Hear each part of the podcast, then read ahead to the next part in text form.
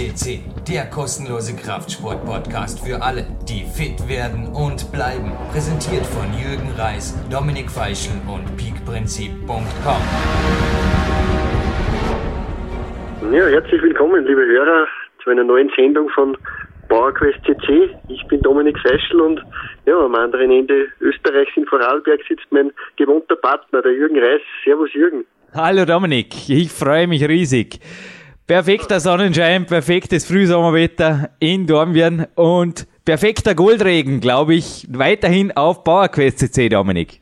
Ja, wir klettern nach wie vor die, die Erfolgsleiter empor mit einem weiteren Kletterer. Also nach Kilian Fischhuber, unserem Boulder Gesamtweltcupsieger, haben wir einen weiteren Kapazunder, einen Vorgänger von euch, also auch von dir und vom Kilian. Es ist ein, ein, man kann sagen, ich möchte fast sagen, ein Kletterpionier. Wenn, wenn Jürgen besprichst du nachher in der nächsten, in, also im Interview, wen hast du da zu Gast?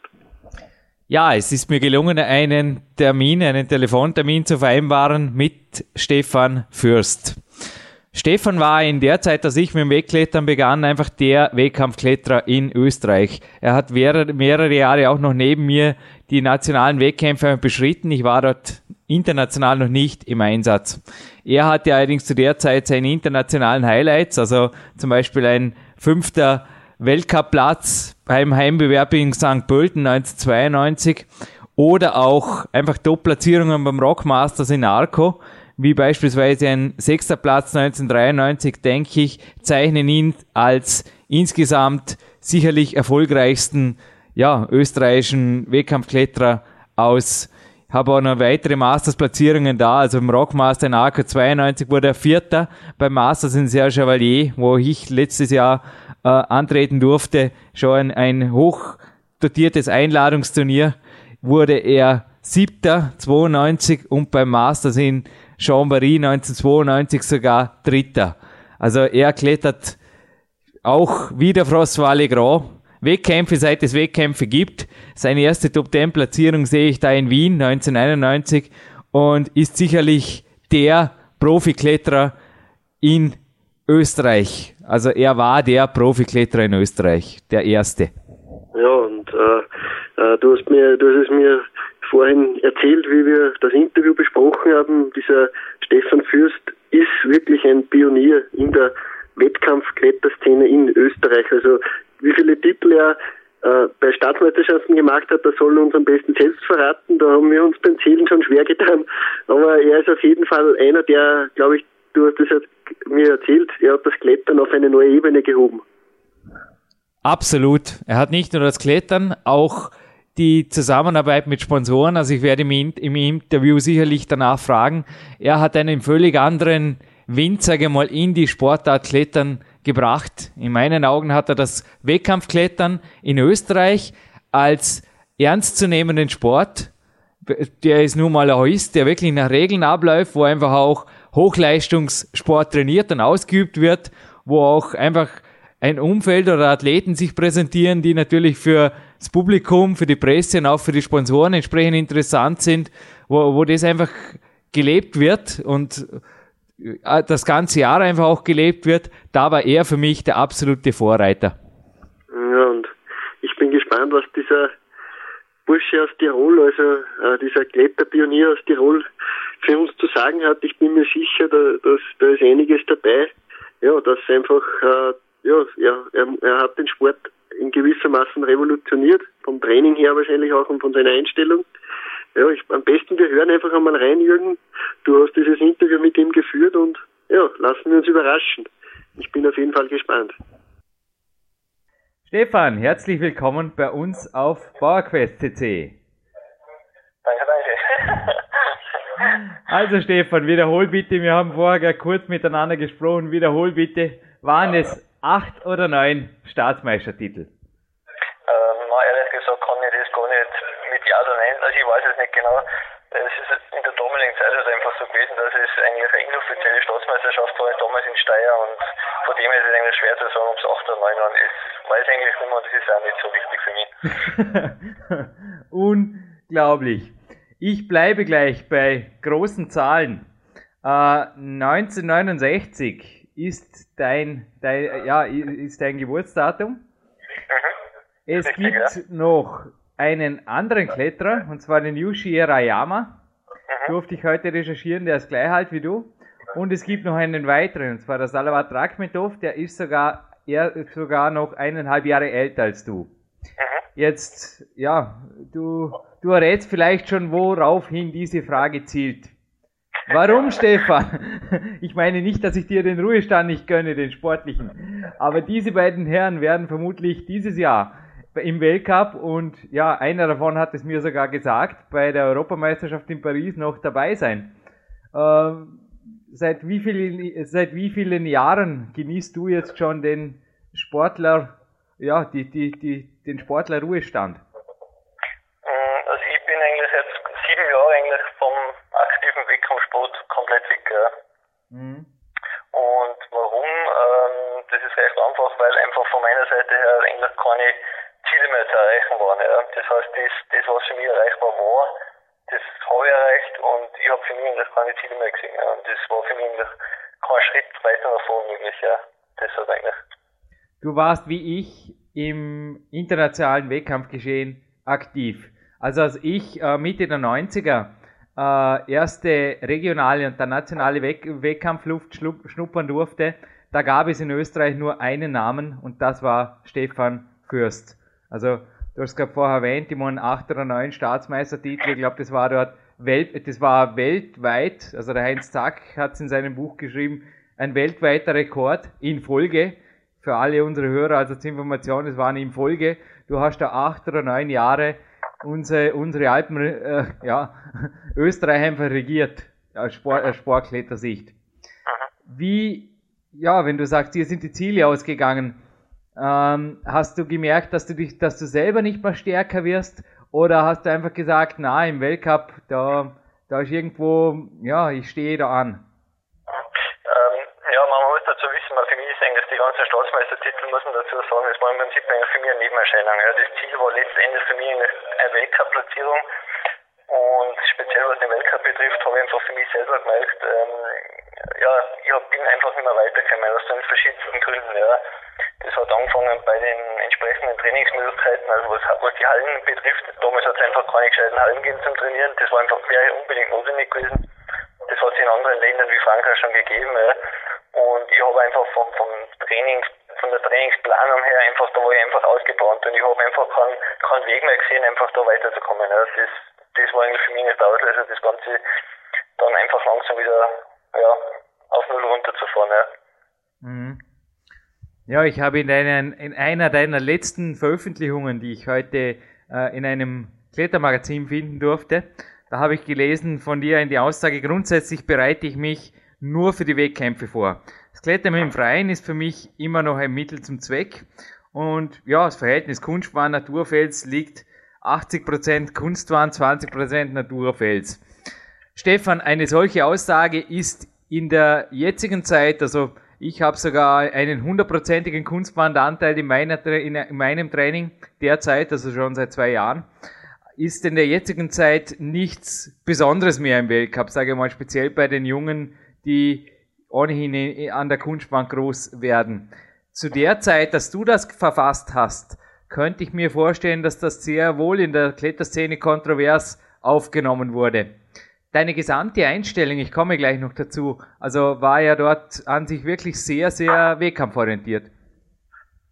Ganz, ganz klar, ich habe genau gewusst, also um im Wettkampfsport weiterzukommen, war mir klar, dass ich muss an der Kunstwand trainieren, eigentlich genau das, was jetzt passiert, ja, dass einfach die Top-Athleten praktisch zu 100% an Kunstwänden trainieren, das habe ich damals versucht auch umzusetzen, nur hat mir einfach damals das Gelände dazu gefehlt, ja, also die großen Hallen. Und man muss das ein bisschen äh, relativieren, das Ganze. Ich habe das damals einfach gesehen, ich habe damals gesagt, äh, der Klettersport, der Wettkampfsport, das ist mein Beruf, ja. Und dem Beruf war einfach dieses Klettern am Fels einfach irgendwo untergeordnet, ja. Ähm, wäre zum Beispiel kein Wettkampfkletterer gewesen, hätte ich vielleicht, wäre den gleichen Weg gegangen, wie es andere gemacht haben, ja, wo man halt einfach dann mehr im, am Fels gemacht hätte und vielleicht dort schwere Sachen macht. Aber ich habe, wie schon gesagt, ich habe damals schon erkannt, der Weg geht eben nur über die Konstant, wenn ich beim Wettkampf erfolgreich sein will. Ja. Und das habe ich versucht umzusetzen. Stefan, du hast aber, ja, also du bist ja in einer Szene oder auch in einer, in, in Jahren groß geworden, wo speziell das Klettern, ich vergleiche es jetzt mit der Snowboard-Szene oder mit, mit, äh, ja, mit, mit der Wellenreitszene in, in, in Amerika. Irgendwo, es war eine Sportart, die oft für viele eine Art Aussteigersportart dargestellt hat. Also es, es, es sind dort viele Kletterer auch wirklich stark geworden, die aber quasi nebenher, naja, jetzt nicht wirklich, ja, ich, ich möchte jetzt nicht von Sozialfällen sprechen, aber die jetzt nicht wirklich das, das Profitum verwirklicht haben. Da warst du für mich also einfach anders, ganz anders. Du hast auch einmal in einem Klettermagazin geschrieben, ein Profi ist für dich niemand, der mit der Flasche Bier in der Hand äh, irgendwo ja, nach einem Wettkampf rumläuft oder wo er immer in der Öffentlichkeit rumläuft und so einen Sport repräsentiert. Diese Aussage gefiel mir persönlich schon zu der Zeit sehr, sehr gut, ist aber selbst bei meinen Kletterpartnern also nicht gut angekommen. Wie bist du da mit der Kletterszene einfach auch klargekommen? Denn wie gesagt, du bist einen völlig eigenen Weg gegangen, speziell in diesen Jahren. Ja, ich muss, da kann ich mich eigentlich nur wiederholen, weil ich das damals, wie gesagt, das war damals mein Beruf, ja. Mhm. Ich war damals Berufskletterer mit der Zielsetzung, einfach im Weltcup erfolgreich zu sein, ja.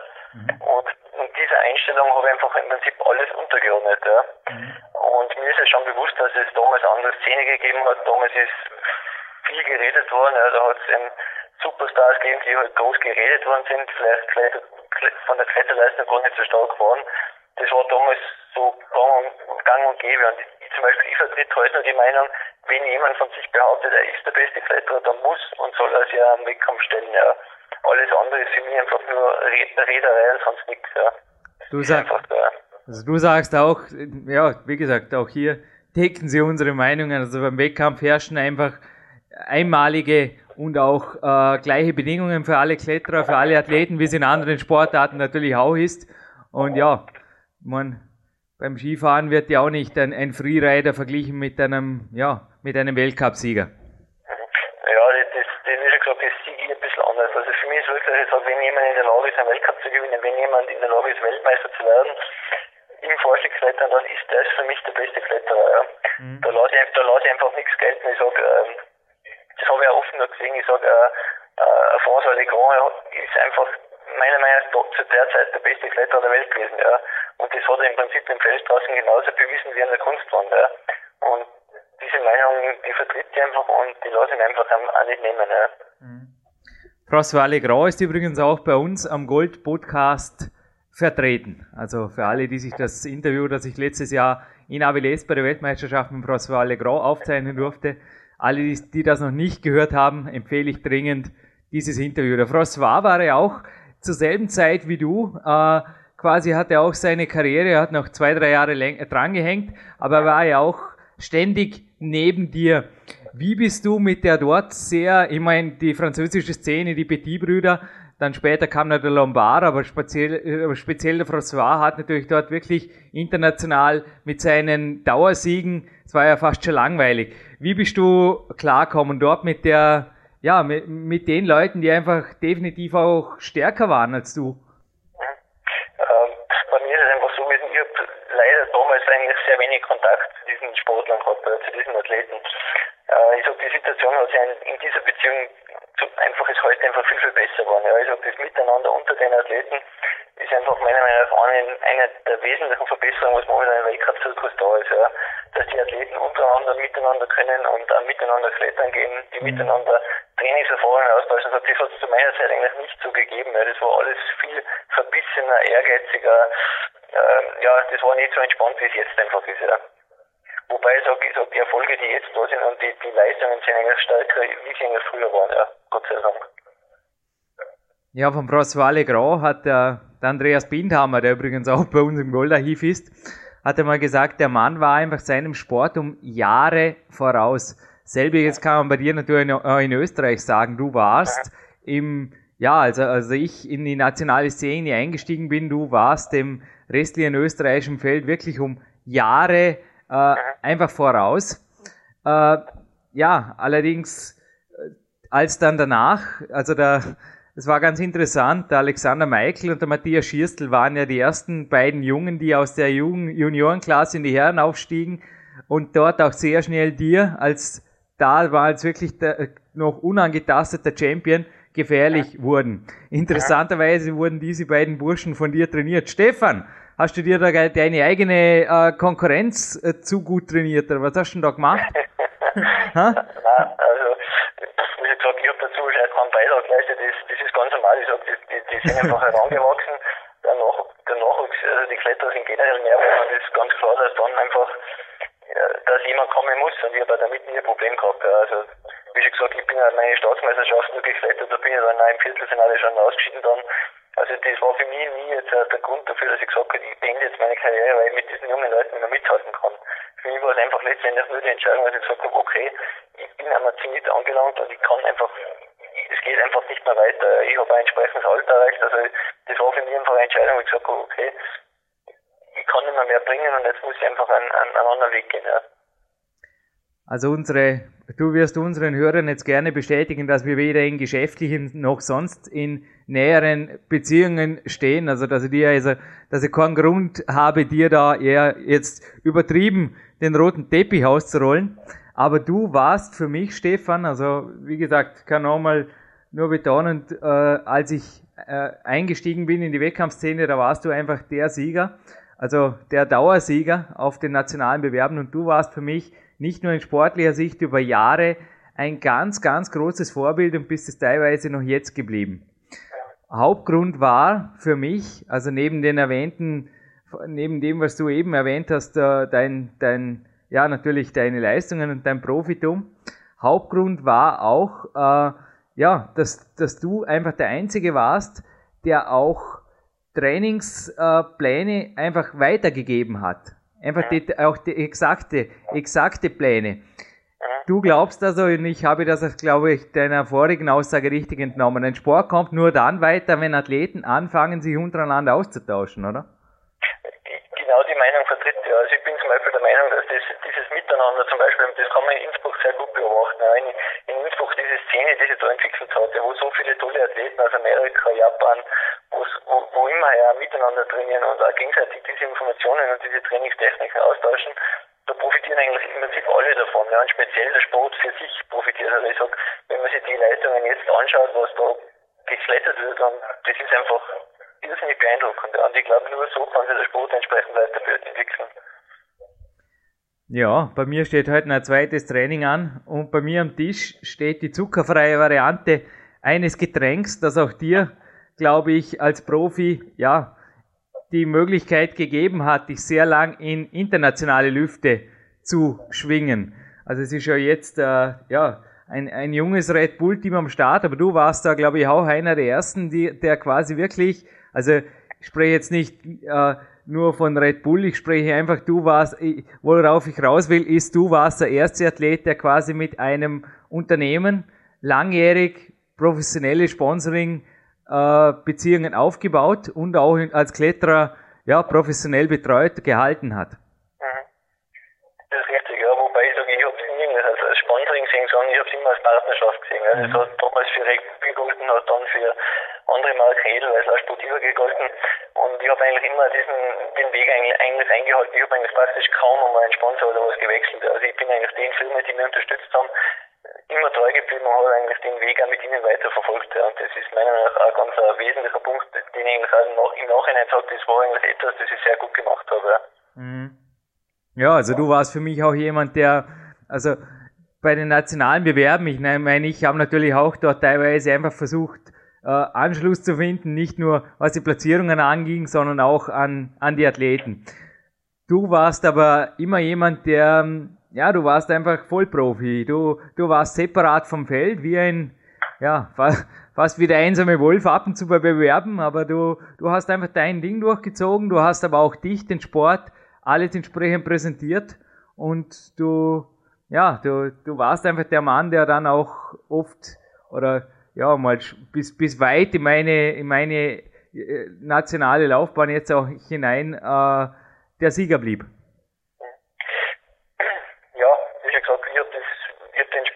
sehr professionell betrieben und ich versuche natürlich jetzt im Berufsleben ähnlich umzusetzen. Mhm. Ja. Auch, dass es ganz gut gelingt und das ist irgendwo einfach eine Lebenseinstellung, die mir das Klettern mitgegeben hat und das versuche ich jetzt im, im weiteren Verlauf so fortzusetzen. Ja. Ganz so sieg ich einfach. Ja. Mhm. Ich habe vorher deine Trainingspläne erwähnt. Einer jener liegt vor mir. Du hast sie nämlich nicht nur, also du hast nicht nur in der Kletterszene, also mir gegenüber sehr offen über dein Training gesprochen. Du hast ja auch äh, Seminare gemacht, also sogar während deiner aktiven Laufbahn noch. Ähm, du hast einen davon sogar in einem äh, Klettermagazin veröffentlicht. Nun, Leser meine, meines neuen Buches Power Quest, das darf ich jetzt auch verraten. Ich habe dort meine eigenen Tagespläne vollständig veröffentlicht und die Urversion, die Urversion, Stefan, die basiert sogar noch auf einem Plan, unter anderem auch von dir. und zwar, ja, es war in diesem Klettermagazin, es waren mehrere Pläne drin und die meisten davon, die waren einfach, ich nenne es jetzt mal cool, lässig, oder? Quasi so wie wir vorher gesagt haben, das waren, ja, wie du jetzt vorher auch äh, einfach irgendwo dich teilweise ein bisschen dis dis distanziert hast. Also die, die, die Felskletterpartie damals, ja, es, es galt einfach cool, als cool, teilweise gar nicht aufzuwärmen. Und in deinem Plan sehe ich einfach eine Abfolge, die einfach auch in anderen Sportarten, denke ich, wo ein Trainer einfach einen grünen Haken drunter machen würde. Ich habe dich auch bei Wettkämpfen immer wieder gesehen. Du warst der Einzige, der ja, du, ich kann mich erinnern, du hast sogar einen kleinen Systembalken mitgebracht. Du hast mit Seilspringen aufgewärmt. Du hast oft 15 Minuten Gymnastik gemacht. Du hattest auch eine, also du warst ein Athlet, der einfach das gemacht hat, was man eigentlich machen sollte. Oder du, du, ja, also es ist sonst, äh, gerade im Leistungssport, glaube ich, ist oft dass das Wort Coolness kommt vor der Verletzung. Oder wie siehst du das? anfangen. Ja. Wie gesagt, ich habe das immer als Arbeit bezeichnet ja, und ich sage, dieses, dieses System oder diese, diese Abfolge vom Aufwärmen, äh, Hochleistung und äh, entsprechender cool, Cooldown, also das war für mich einfach ein, ein, Rhythmus, der einfach, den ich gespürt habe, der einfach für mich gut war. Ja. Mhm. Den, ich habe nie irgendwie jemanden gehabt, der mir gesagt hat, du musst das so und so und so machen. Das waren einfach damals, weil es ja, es hat keine Grundlage gegeben, was Training betrifft in Österreich. Das waren alles Dinge, die ich mir zum Teil aus anderen Sportarten gruppiert und abgeschaut habe und das versucht halt im Prinzip auf meinen Sport umzulegen. Ja. Also man mich freut, dass es jetzt so gesehen wird, ja, dass das eigentlich irgendwo ein Weg war, der vielleicht jetzt nur so umgesetzt wird. Aber wie schon gesagt, damals war das eigentlich, das war eigentlich alles aus Instinkt heraus, ja. Und weil es einfach nichts gegeben hat, ja. Ja, bei mir im Besprechungsraum, also es war einmal ein Besprechungsraum, inzwischen ist mein Trainingsraum. Hier im Büro steht auch eine Systemwand. Du warst ja auch einer jener, der das Systemtraining im Klettern, also wirklich das systematische Kraft und, und auch spezifische Muskelaufbautraining in den Wintermonaten durch das Systemtraining bekannt gemacht hat, beziehungsweise das, das Unternehmen, also Artrock, war ja auch die, die erste Firma, die eine solche Wand kommerziell verkaufte. Richtig, ja. Also du, du warst für mich, also du warst da sehr oft der Innovator für neue Trainingstechniken. Hast du das äh, erfunden oder, oder wie, wie, wie bist du immer wieder auf solche Ideen gekommen? Ich kann mich auch erinnern, du, du hast teilweise auch bei, bei Wettkämpfen, also du bist nicht nur mit, also du bist nicht nur mit der, mit der blauen Dose gekommen, mit, mit der Flügeldose, die auch in meiner Hand liegt, sondern äh, du hast zum Beispiel auch so Nasenpflaster, also die die Nasenflügel auseinanderhalten, eine ja. Zeit lang äh, probiert, die, wie, sie, wie sie Läufer verwenden. Oder ja. dein, ich meine, deine, deine eigenen Griffe, die du, die du bei Wettkämpfen mitgebracht hast, habe ich schon erwähnt, aber du hattest auch sonst immer, ja, ein, ein noch, ich nenne es jetzt mal noch ein Spielzeug mehr im, im Rucksack. Mhm. Ja, ganz klar, ich habe diesen Sport, wie gesagt, das war meine Leidenschaft, ich habe mir versucht, alle immer wieder neue ja, Innovationen, Ideen einzubringen in diesen Sport. Ja. Und ich sage, wenn du dieses Thema zum Beispiel ansprichst, das war für mich zum Beispiel ein Mittel, wo ich gesagt habe, meine, die Schwächen, die ich habe, die muss ich einfach ausmerzen über einfach unzählige Wiederholungen, ja. Mhm. Und unzählige Wiederholungen, wo ich gesagt ich war halt zum Beispiel schwach, ich war einfach im Maximalkraftbereich schwach, und ich gesagt, okay, was mache ich dagegen? Okay, ähnlich wie in einer schweren Boulder, in einer, in einer schweren Kletterroute, wo man einfach Züge dann einfach mehrfach wiederholt, baue ich mein Gerät, wo halt einfach fünf isolierte Züge drauf sind, ja, und die wiederhole ich immer wieder in diesem High-End-Bereich, ja. Und aus dem, aus dieser Überlegung heraus ist im Prinzip dieses System entstanden, ja. Und Gleiche gilt im Prinzip für alle anderen Dinge, die einfach so an Verrücktheiten in diesen Sport mit eingebracht habe. Also das sind wirklich eigentlich alles Dinge, die aus dem Instinkt heraus entstanden sind und manche Dinge sind nach wie vor irgendwie im Einsatz bei verschiedenen Athleten und manche Dinge gibt es halt mehr.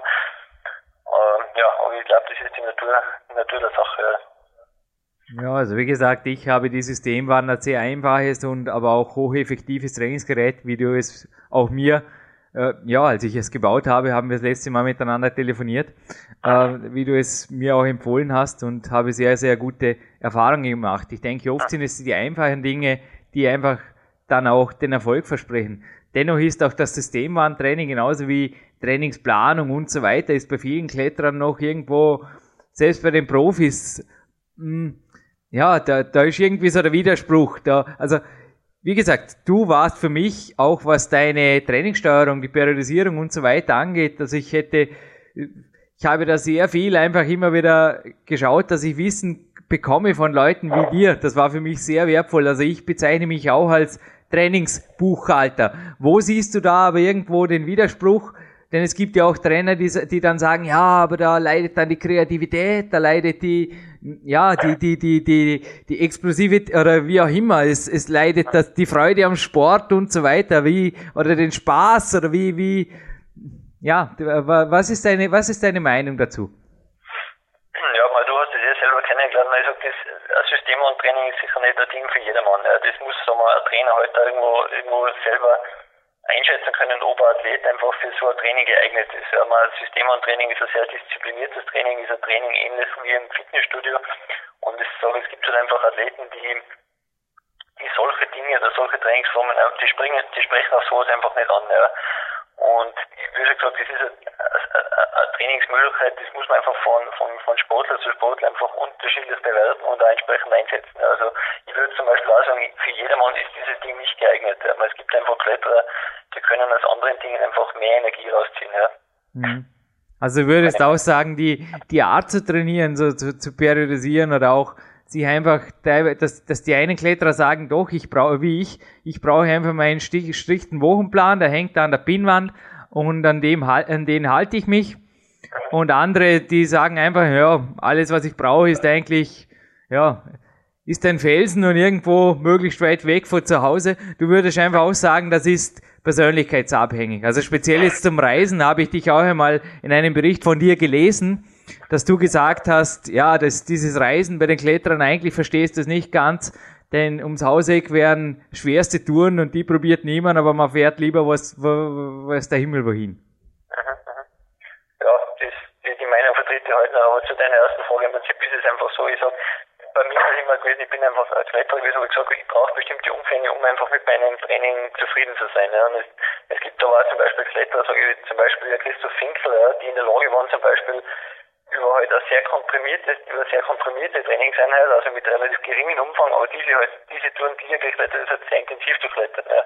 Ist auch eine Möglichkeit, ja. aber ich sag, ich sag, wir sind halt vom Kletterstil einfach zwar ganz konträre Personen. Ja. Also ich brauche, ich bin einfach ein Arbeiter, ja, wo der einfach gewisse Umfänge braucht, um mit diesem Training zufrieden zu sein. Ein anderer hat halt die Möglichkeit, über vier, fünf Seillängen einfach genauso viel herauszuholen. Ja. Aber wie gesagt, das ist einfach ganz, ganz unterschiedlich. Das durch jede Person einfach anders, jeder Athlet. Hm. Also Persönlichkeitsgenetik und vermutlich auch Körpertyp abhängig. Richtig, also ist es ja. Mhm. Ich glaube, es gibt einfach Kletterer, die brauchen gewisse Umfänge, um mehr zu erreichen und andere, können das halt mit einem Minimalaufwand erreichen. Ne? Wie wichtig war für dich die soziale Komponente in deiner aktiven Laufbahn? Du hast ja mit deiner, du, du bist jetzt immer noch mit der Irene, deiner Freundin, zusammen, natürlich. Mhm und hast mit ihr auch viele Jahre deiner Profikarriere direkt am Felsen verbracht oder am, am beim Trainier, trainierend verbracht. Also ihr wart ja quasi ein, ein, ja, ein Profigespann. Das ist richtig, Irene jetzt über 20 Jahre beieinander und das bewährt sich auch bis heute noch, weil wir einfach irgendwo die gleichen Interessen verfolgen. Ja. Wir haben wir sind beide, wir klettern ja jetzt wieder, ja. Also wir haben, ich habe jetzt also mit dem Klettern begonnen, ja, und wir gehen gemeinsam laufen. Also wir haben im Prinzip dieselbe Lebenseinstellung. Ja. Sport ist für uns einfach ein Teil unseres Lebens, ja. Und wie schon gesagt, zu der damaligen Zeit war die Irene für mich halt der ideale Partner, weil die Irene halt einfach auch bereit war, einfach vieles zurückzustecken, um das, um die ganze Energie dem Klettern zu widmen. Und die Irene war halt jemand, der halt immer Zeit gehabt hat. Die hat nie Interesse gehabt, irgendwas anderes zu machen, wir sind halt immer geklettert. Und das war für mich halt damals einfach wichtig, ja. Mhm. Ich durfte heute auf der Digital Rock, da gibt's eine, eine Liste für dir. Weißt du das? ich habe alles. Das Internet, Google, Google ist, ist nach wie vor die beste, ja, oder unsere Digital Rock ist nach wie vor die beste Suchmaschine, die es weltweit gibt, denke ich. Ich habe von dir sogar eine Sportart, eine Alternativsportart entdeckt, der auch ich mich jetzt, wo es aufgehört hat zu regnen in Dortmund am Nachmittag noch kurz mal vor dem, vor, vor dem Krafttraining hingeben werde. Und zwar Mountainbiking und auch sogar Running steht da noch dabei. Wie wichtig war für dich Alternativsportler auch ergänzendes Krafttraining? Ich sage jetzt mal weg vom, vom Klettern. Äh, wie wichtig war das für dich während deiner Profikarriere? Immens wichtig, ja. Jetzt vielleicht nicht unbedingt der Sport, sondern einfach als, als Ausgleich zu, diesem, zu, zu diesem Klettern, zu diesem Wettkampf. Das waren einfach Dinge, wo man einfach im Kopf frei geworden ist. Ja. Man, oder wenn man draußen laufen geht, einfach die Natur irgendwo mitkriegt. Das war einfach wichtig, um einen Abstand zu den Ganzen zu kriegen. Ja. Das ist meiner Meinung nach eine ganz, ganz, ganz wichtige Sache. Und ich würde jetzt zum Beispiel auch heute einen jungen Athleten raten, sich einfach Alternativen, Alternativen zu suchen. Es kann zum Beispiel, man kann einfach mal einen Berg raufgehen, einfach, einfach, dass man die, die, einfach mal sieht, dass es noch außer diesem Extremsport, außer diesem Training auch noch, noch was anderes gibt, ja. Mhm. Also das ist, schätze ich, nach wie vor sehr wichtig, ja. Mhm. Ja, du hast ja, glaube ich, auch teilweise mehrere Einheiten am Tag trainiert. Und für mich, also ich, ich weiß nicht, ob du da meine Einstellung teilen kannst, aber für mich ist eine, eine aktive Regeneration dazwischen, zwischen den Einheiten sogar und danach erst recht, ist mehr als Gold wert. Das ist richtig, ja.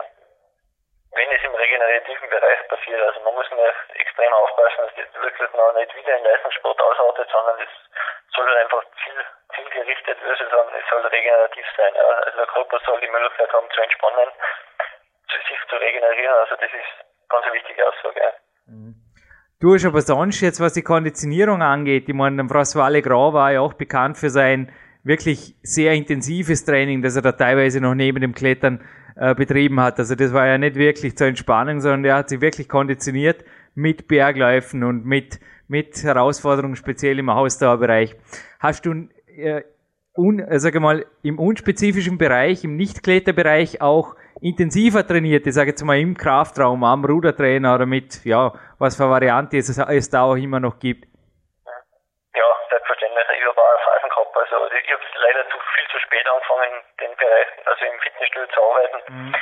Das war bei mir leider viel zu spät, ja. Das, ich habe einfach auch muskuläre Schwächen, ja, also in, in verschiedensten Bereichen, im Schulterbereich, im Rückenbereich hätte das früh angegangen, ja, dann wäre das vielleicht, hätte es mir, hätte, wäre es ein Schritt weiter vielleicht gewesen, ja, vielleicht, sage ich jetzt einfach. Ich glaube, jetzt würde ich es so machen, aber ich habe damals, ich habe damals das einfach auch nicht richtig einschätzen können, habe es eigentlich verstanden, einfach so, so ein Training, wie es im Fitnessstudio möglich ist, einfach einzusetzen, ja, das, da bin, das habe ich einfach nicht gewusst, das habe ich einfach nicht gemacht, ja. War ein Fehler im Nachhinein, richtig.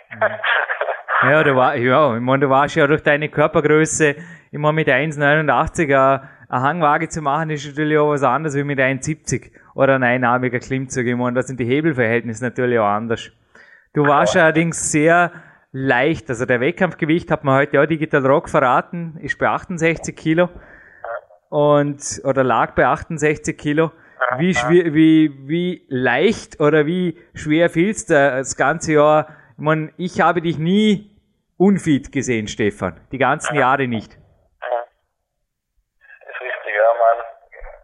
der Wert mit 68, sage ich, der ist sicher einer der niedrigsten gewesen, den ich mal gehabt habe. Ja.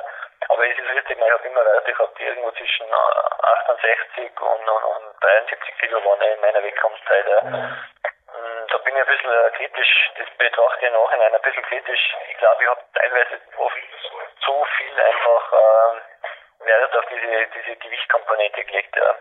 Und das hat teilweise dann auch irgendwo bei mir äh, Stresssituationen ausgelöst ja, und auch gesundheitlich hat mir das ein bisschen eingeschränkt. Ja. Also das ist schwierig, das ist eine ganz schwierige Geschichte. Ja. Bei mir ist bewusst, dass speziell Klettern und, und Gewicht natürlich auch immer in einem Zusammenhang stehen wird. Aber ja, das ist ein recht heißes, heißes Thema, ja. Mhm. Du hast aber sonst was, Simon, ernährungsmäßig habe ich da in, in einem Bericht gelesen, hast einfach auf, auf Mischkost gesetzt. Du hast, äh, ja, die auch für Supplemente, ich glaube, mit Ausnahme der Red Bull Dose, die, die habe ich immer, die, die, die war immer deine, oder bei Wettkämpfen vor dem Finale zumindest immer deine Begleitung, aber hast dich dort, glaube ich, auch eher zurückgehalten, oder? Oder einfach im professionellen, dann im medizinischen Bereich einfach Absicherung gesucht und das war's. Na, ich habe schon ich dann zum Beispiel mit äh, Eiweißpräparaten oder zum Beispiel damals, das heißes Thema Kreatin zum Beispiel, ja habe ich herumexperimentiert, aber ich sage jetzt, ich kann im Nachhinein jetzt nicht sagen, das waren Dinge, wo ich sage, das hat mir wirklich weitergebracht. Ja. Mhm. Jetzt einfach auch vom, vom Gespür her, ich, ich, kann jetzt nicht sagen, ich habe jetzt durch die Einnahme von Kreatin zum Beispiel einen, einen riesen Schritt nach vorne gemacht. Das, das habe ich nie, nie messen können. Ja. Ich habe es versucht, ich habe damit experimentiert, aber wie gesagt, ich habe damit experimentiert und es war einfach nicht gesteuert. Ja. Und ich sage, wenn, wenn ein Athlet zum Beispiel zu solchen Mitteln greift, dann würde ich einfach vorschlagen, nur in Kombination mit einem Arzt oder einem wissenden Trainer, der das Ding halt einfach auch steuern kann. Ja. Weil sonst kann das meiner Meinung nach irgendwann in die Hose gehen. Ja, mhm. ja also ich meine, Supplemente sind aber die Spitze des Eisbergs, genauso wie die Ernährung. Ich denke, das, das ist ja, es war für dich einfach auch, und du hast es jetzt mehrfach im, Internet, im Interview betont, dein ganzes Leben war einfach das, oder de, dein Beruf war das Klettern und das Training verursacht hat einen einfach mehr Bedarf, der entsprechend gedeckt wird und fertig. Ja, so kann man sehen, ja. Mhm. Stefan, eine letzte Frage noch, der Mentalbereich. Du hast vorher im Interview erwähnt, dass du äh, sehr viel aus deinem Sport jetzt in deine erfolgreiche berufliche Karriere transferieren konntest. Ähm, ja, kannst du da vielleicht ein paar Details äh, herausholen, weil ich kenne dich, ja, natürlich jetzt als erfolgreichen Geschäftsmann, aber ich habe dich vor allem in deiner Wettkampfkarriere, du warst nie nervös. Also ich, du, du magst mir jetzt widersprechen, aber du warst für mich zumindest als Außenstehender, ich habe mal einen Bericht von dir geschrieben, gelesen, du hast irgendwas geschrieben von, ja, da wackel ich, da zittere ich und dann gewinne ich doch. Und ich habe mir gedacht, worüber schreibt er da bitte? Ich habe ihn noch nie, also du warst für mich der kontrollierteste und souveränst kletternde Athlet, zumindest hier bei den nationalen Bewerben, wo ich dich beobachten durfte zu jener Zeit. Ja, ja, weil ich versucht natürlich immer das Tun mein Klettern schon irgendwo bestmöglich zu steuern. Ja, natürlich, weil das kannst du wahrscheinlich allgemein nachvollziehen, es gibt dann einfach Situationen in einer Wettkampfroute, die halt im Bauch, so man, die man im Bauch anders miterlebt, wie es jemand anderer einfach sieht. Ja. Und bei mir natürlich hat schon auch Situationen gegeben, wo ich merkte, aha, jetzt ist es irgendwann, jetzt wird es schon knapp. Und natürlich habe ich versucht, das über meine Technik und über mein, mein, über mein Know-how, ja, über mein kletterisches Know-how irgendwo auszugleichen. Ja. Freut mich natürlich, wenn man das nicht gesehen hat. Aber natürlich gibt es im, im, im Wettkampfsport einfach immer wieder Situationen, die halt einfach an der Grenze sind. Ja. Wettkampf ist einfach Belastung im Grenzbereich und wenn man sich an der Grenze bewegt, ist halt, schon gesagt, man geht auf einen schmalen Grat, entweder man, man bleibt auf dem Grat drauf oder man fällt rechts oder links runter. Und natürlich war das bei mir auch so, ja.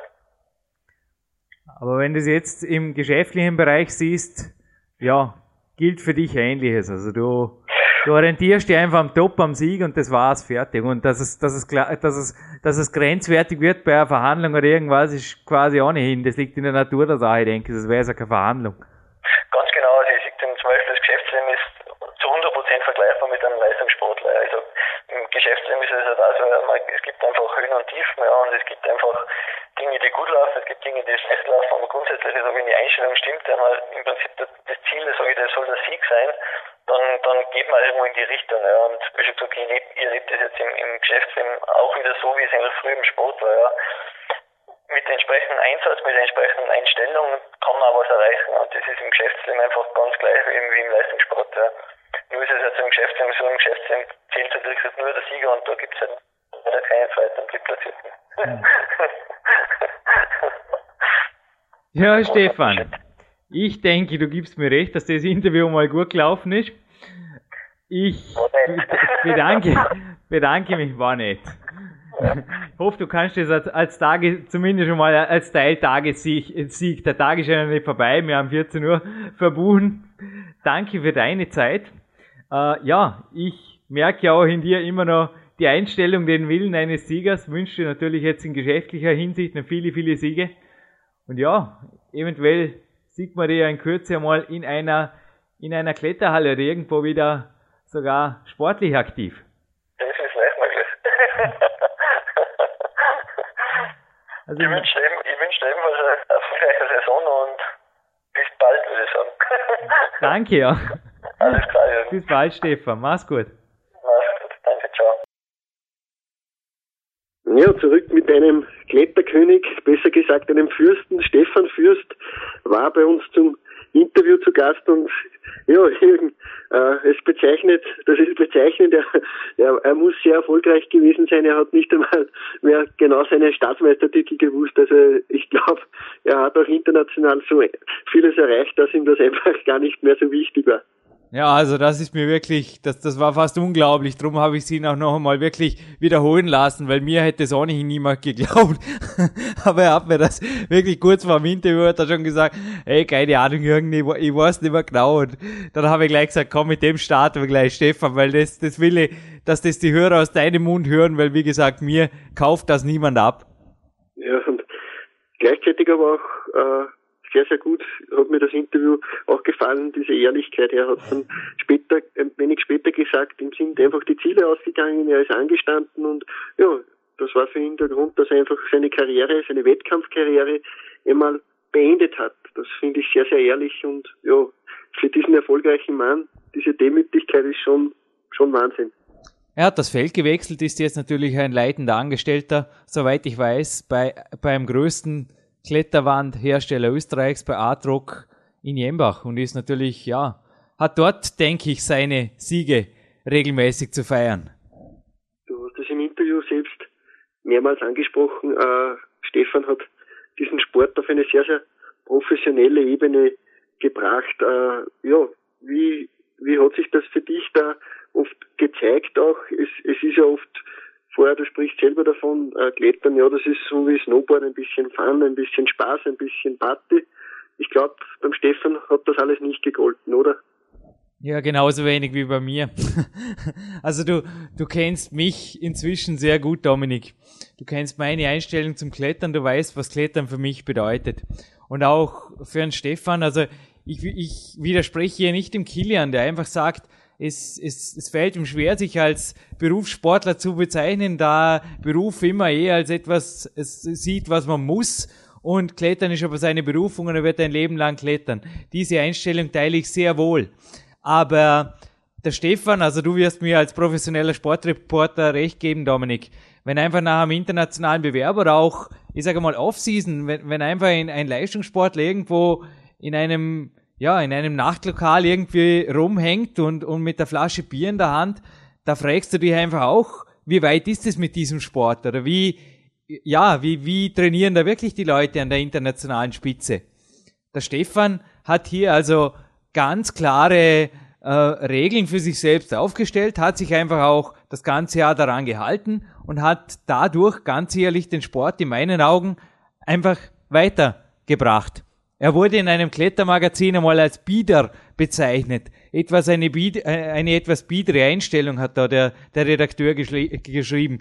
Für mich war das äh, zu der Zeit schon einfach professionelle Einstellung und nichts anderes. Und ich denke, du, du gibst mir da absolut recht.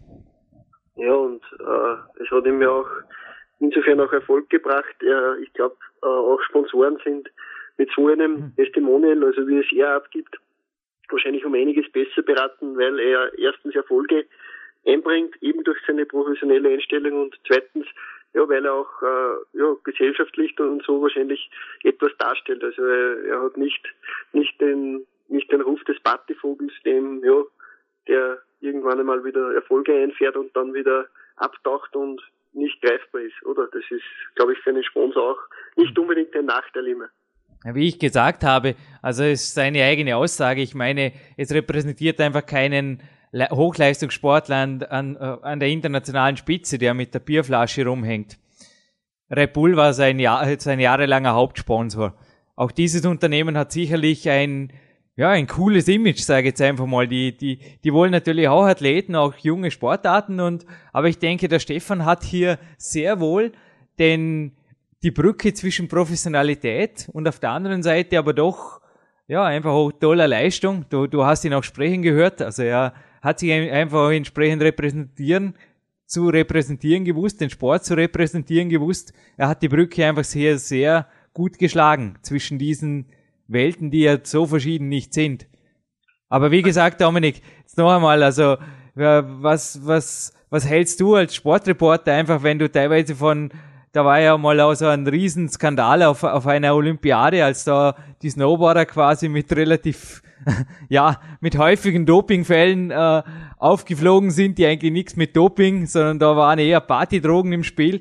Ich meine, da, da stellt sich halt bei mir, mir stellt sich dann wirklich oft die Frage, wie weit ist es überhaupt mit dem Sport oder hätte der Sport nicht lieber noch ein paar Jahre gebraucht, um so zu reifen, dass er wirklich olympiatauglich ist? Was ist da deine professionelle Meinung dazu?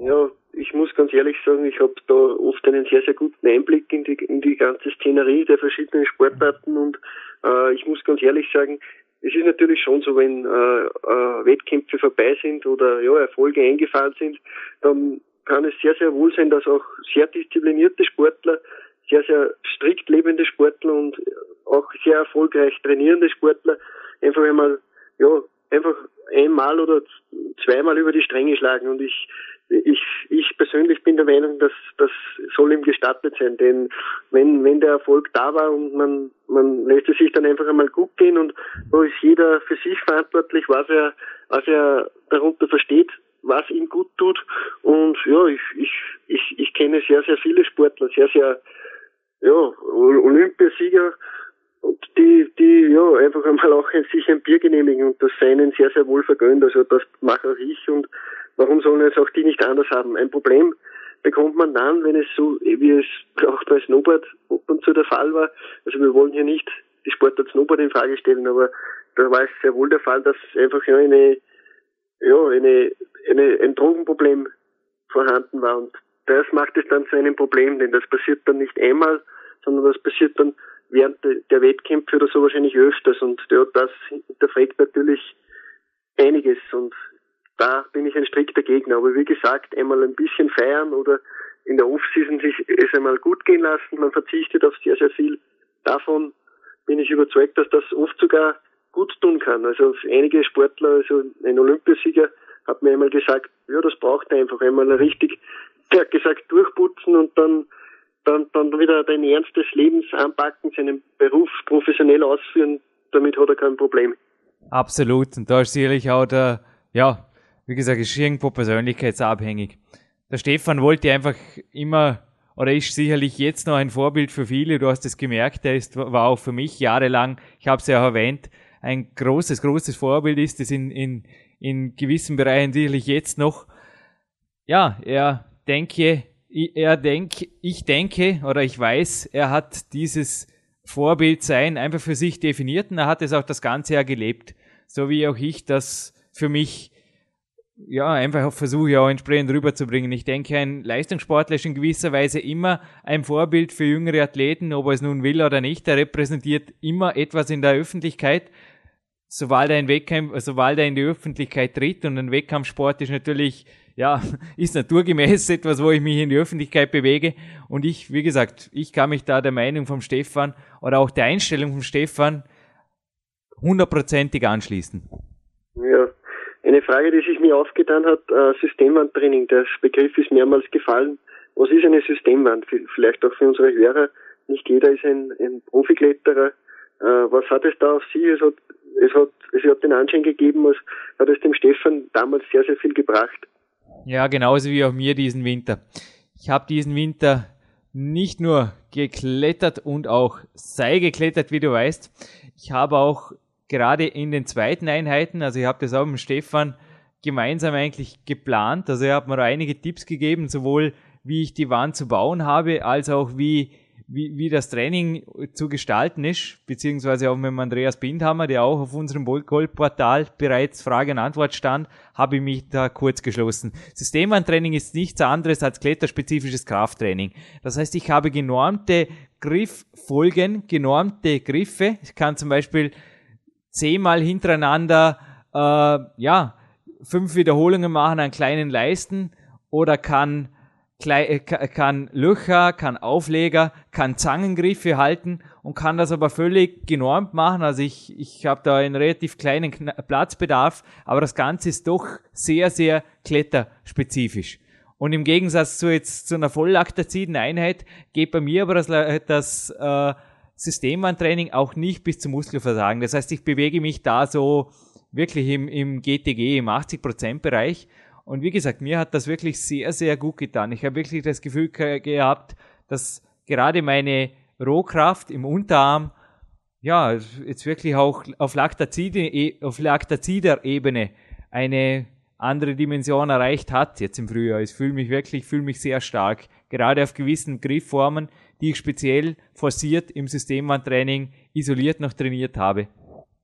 Ja, was mir auch im Interview aufgefallen ist und was mir sehr, sehr, sehr, sehr gut gefallen hat, äh, er hat selbst gesagt, äh, hätte er das Krafttraining, das spezifische Krafttraining, also ohne Klettern jetzt, äh, früher erkannt, es hätte ihn wahrscheinlich sogar noch weitergebracht. Was das dann gewesen wäre, möchte ich mir gar nicht ausmalen, aber das wären dann wahrscheinlich noch größere Erfolge gewesen und ja, das hat mir einfach gefallen, dass er als Athlet sagt, äh, damals, er hat einfach die Info nicht gehabt, dass das etwas bringt und ja, es hätte ihn aber sicher weitergebracht. Der Überzeugung ist er.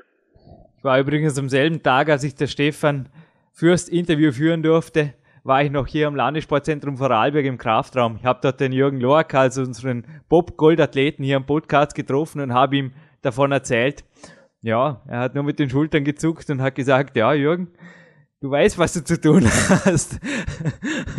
mein kleiner Bruder oder mein kleiner starker Bruder, der Michi war dabei und wir haben da also wirklich eine Einheit hingelegt, die hat es in sich. Also, ja, es, wie gesagt, äh, ich habe nicht das Gefühl, nach wie vor nicht das Gefühl, gerade auf meine, aufgrund meiner Finger, die also nach wie vor einen limitierenden Faktor bei mir eher darstellen, was Überlastungen angeht, dass ich im Kraftraum irgendwie Zeit und Energie verschwende, ganz im Gegenteil. Wenn jemand es versteht, im Kraftraum richtig zu trainieren, dann ist sicherlich der Kraftraum für jeden Hochleistungssportler ein Ort, wo, ja, wo sich einfach gewaltig was rausholen lässt. Im semispezifischen Bereich, ich möchte es mal so nennen. Natürlich ist nicht Klettern im Kraftraum angesagt, aber die Muskeln sind nur einmal dieselben und die lassen sich einfach systematisch voran ausbilden und auch mit den richtigen Übungen, richtigen Wiederholungen und richtigen Intensitätsbereichen natürlich, ja, wirklich noch, ja, wirklich noch ein Stück weiterbringen. Ja, Kraft hat uns, glaube ich, auch dieses Interview gegeben mit Stefan Fürst. Wie gesagt, der, einer der Wettkampf Pioniere des Sportkletterns in, in Österreich und ich glaube, es ist auch dir so ergangen, dass dieses Interview zeigt einfach einen Athleten, der erstens sehr, sehr professionell seinen Sport gelebt hat, sehr, sehr erfolgreich darin war und ja, aber auch sich auf das Wesentliche beschränkt hat. Also nicht mit irgendwelchen Wundertrainingsgeräten oder mit irgendwelchen äh, Wunderernährungssupplementen gearbeitet hat, sondern der hat sich einfach auf mit wesentlichen Dingen einfach sehr, sehr erfolgreich betätigt. Absolut, er hat meistens zu Hause in, in den Klettergärten der Umgebung trainiert, hat das auch das einmal in einem Klettermagazin genannt, dass viele Leute sich, um sich zu motivieren, ewig weit wegfahren müssen. Das sind alles Dinge, alles Werte, also wie gesagt, die sich auch, die auch mir sehr sympathisch sind, die auch mir sehr entgegenkommen. Ich bedanke mich beim Stefan auf jeden Fall noch einmal für die Zeit, für seine Passion, für seine Kraft, die er da sicherlich rüberkommen ließ. Ja, Dominik, ich denke, du schließt mich mir, du schließt mich mir an, dass wir da also eine würdige Erweiterung unseres, unseres Goldarchivs haben mit dem Stefan Fürst. Ja, auch von mir ein herzliches Danke an den Stefan. Also das Interview hat mir sehr, sehr gut gefallen. Ich bin selbst kein Kletterer, das habe ich schon öfters erwähnt, aber immer wieder kann ich mir von solchen Persönlichkeiten ja sehr, sehr viel mitnehmen. Also von jedem ist etwas dabei und nicht umsonst sind sie bei uns im Goldarchiv. Sie sind einfach Gold wert und liebe Hörer, auch für Sie wahrscheinlich, ja, das ist mehr als Gold. Einen schönen Tag noch und bis zur nächsten Sendung.